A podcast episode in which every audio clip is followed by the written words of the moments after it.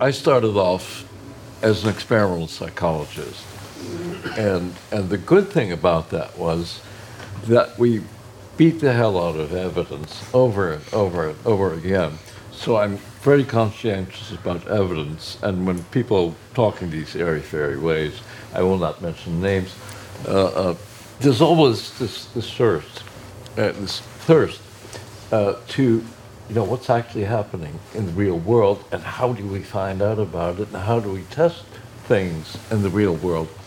And uh, that became possible with regard to consciousness i think at least in modern science. Uh, in the 1970s uh, when helmholtz's hypothesis from the 1840s i don't mean to wander from the point here Helmholtz was a very great scientist. He was a great physicist, great physiologist, a great student of both hearing and vision.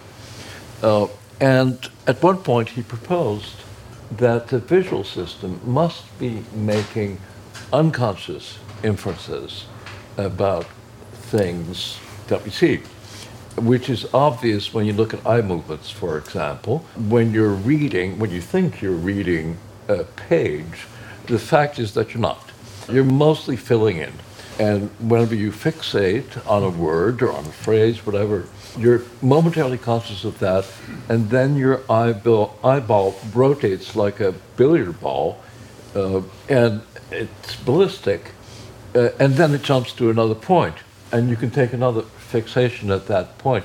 You take fixation, fixation, fixation, fixation, little ones. They're all little ones, little patches and your brain uh, brings it together and makes it conscious.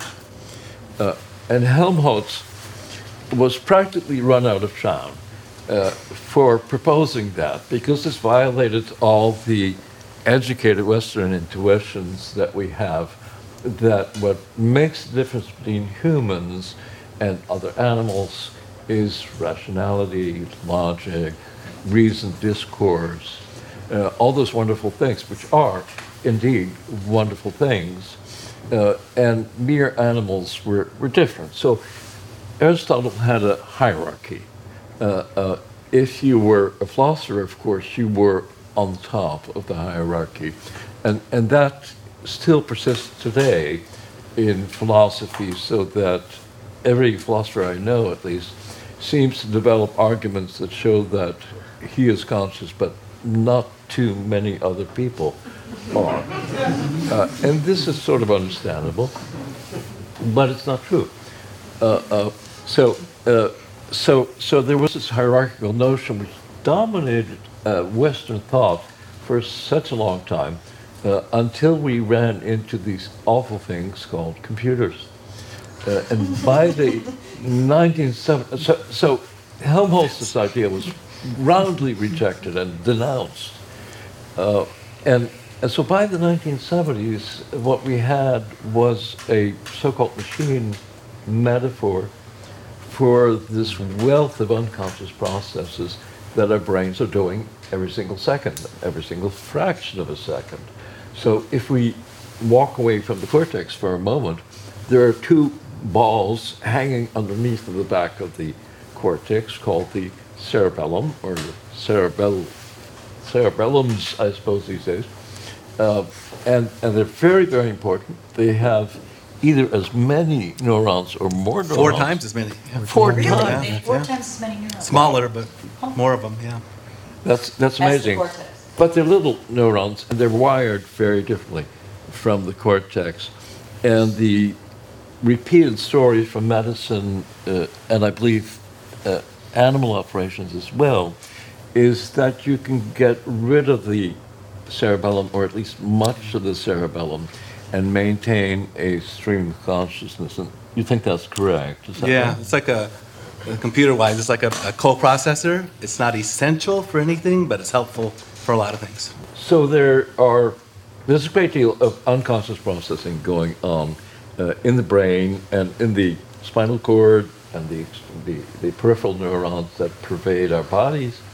Uh, that is not directly conscious, but I should say that a lot of it kicks off regions of cortex, which emerge in the conscious stream uh, that we're that you are experiencing right now. This is a beautiful illustration that Natalie, an, an artist, uh, worked on, uh, and it's basically you can think of it as foveation. I'm pinpointing my fovea a rather about this much. Uh, if if I extend my arm like this and put up two fingers, that's about the size of a foveal fixation and we weave them together, or rather, our brains weave them together for us.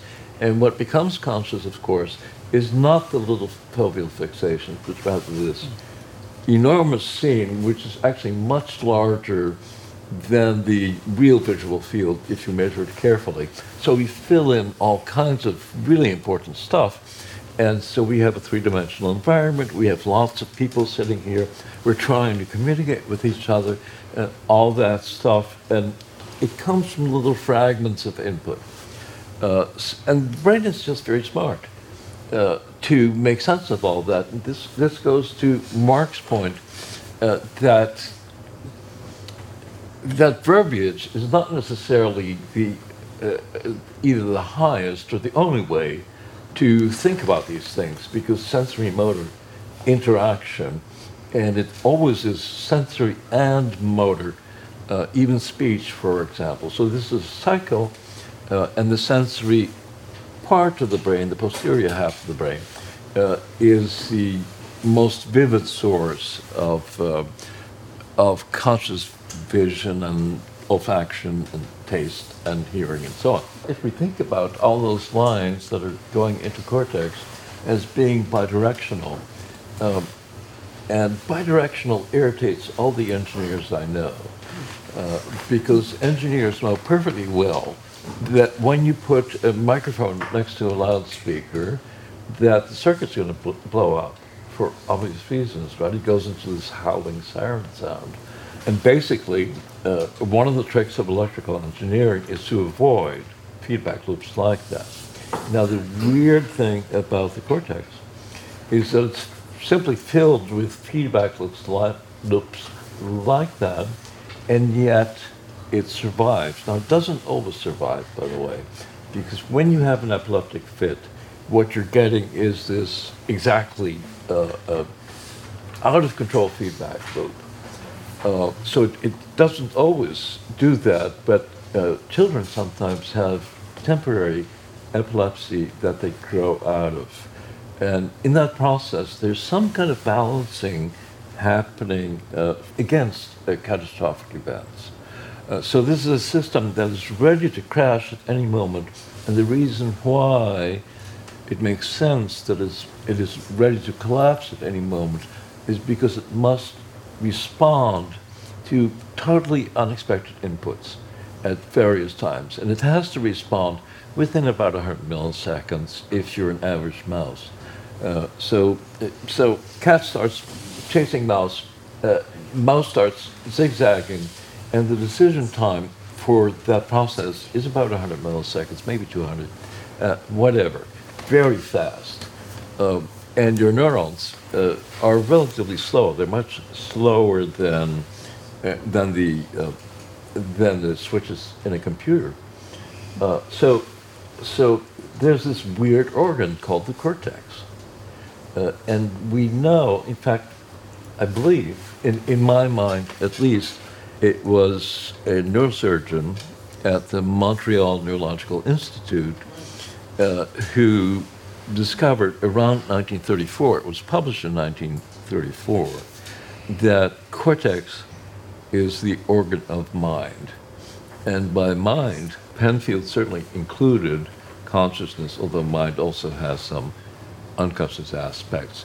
But that he, he found that essentially by studying what turned out to be 1,200 seriously epileptic patients who were not curable by less invasive procedures. And essentially had conversations uh, with the patients while the, uh, while the cortex was being stimulated. So, so the mind, the conscious mind, but also the unconscious part that we call mind, short-term memory is an example. The, the, the conscious mind is an aspect of this vast range of phenomena in the world that can be understood in various implementations, if you will, of biological principles. I'll just tell you what you're seeing. Huge number of neurons, and he placed it on, uh, So 80,000 or 100,000? yeah, 100,000. Yeah. And I think he used his own head. He imaged his own head to get the connectivity and where the areas were and placed them in three dimensions uh, on this and then ran it, which took a ton of time to run. And this animation represents probably like a month of simulation time. What came out were these beautiful waves that look very much like what a wave would look like if you were actually me- uh, imaging a brain like that, except there's details there that are, that are really underlying the structure, connectivity, and the dynamics of, of single neurons. I haven't seen this particular one, but variations on that. People are, are very interested in the frequency of the waves in terms of uh, as a way for kind of the brain to um, test its predicted uh, model against sensor input, and, and that this, this you know, frequency um, you know, is sort of unique to consciousness. How does this relate to the 20 years that you studied identical twins in the National Yeah, Institute for Mental yeah. Health It- and their development over time? It hasn't been looked at, you know, formally, as I know, but that is a good example as well of, of you know, twins are themselves. They're, they have still the same sub, of subjectivity, even though the same DNA and the you know, very similar environments.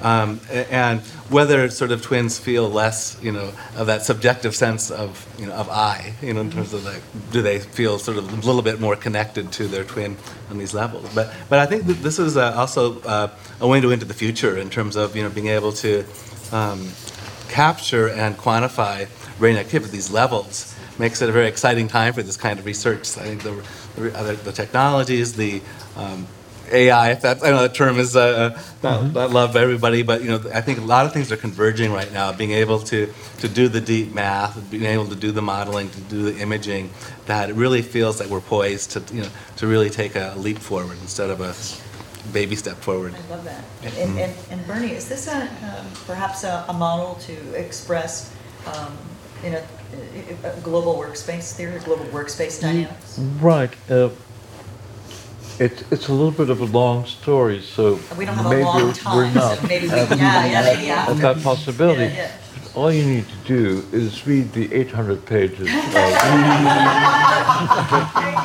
and So get you to about 2013, Yeah, uh, and then you gotta come back.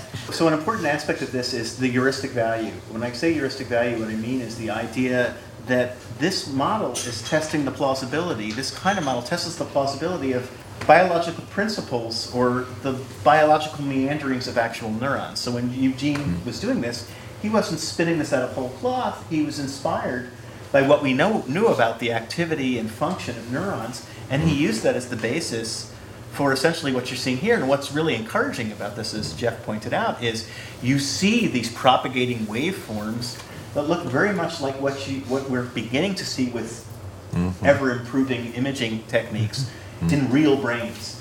That's encouraging because that suggests that we may actually be on the right track and maybe biologically based models can kind of be the harbinger of designing or implementing brains in you know, artificial devices that may at some point instantiate conscious processing. I mean, a- a- and as as beautiful and technologically marvelous as it is, so the Euro standards is 84,600 sort of pixels or voxels that Right. are measured. So each of the smallest things you can see is still 5 million neurons. right? Exactly. So, Yeah. so as good as this is, like, we've got a way, we're still a plane flying over the city, you Yeah, know, sort of looking, we're not at the di- dining room table. That's right. Again, to borrow Mr. Spock's phrase from my favorite Star Trek episode, it's, it's stone knives and bearskins. We're at the stone knives and bearskins stage. But someday we won't be.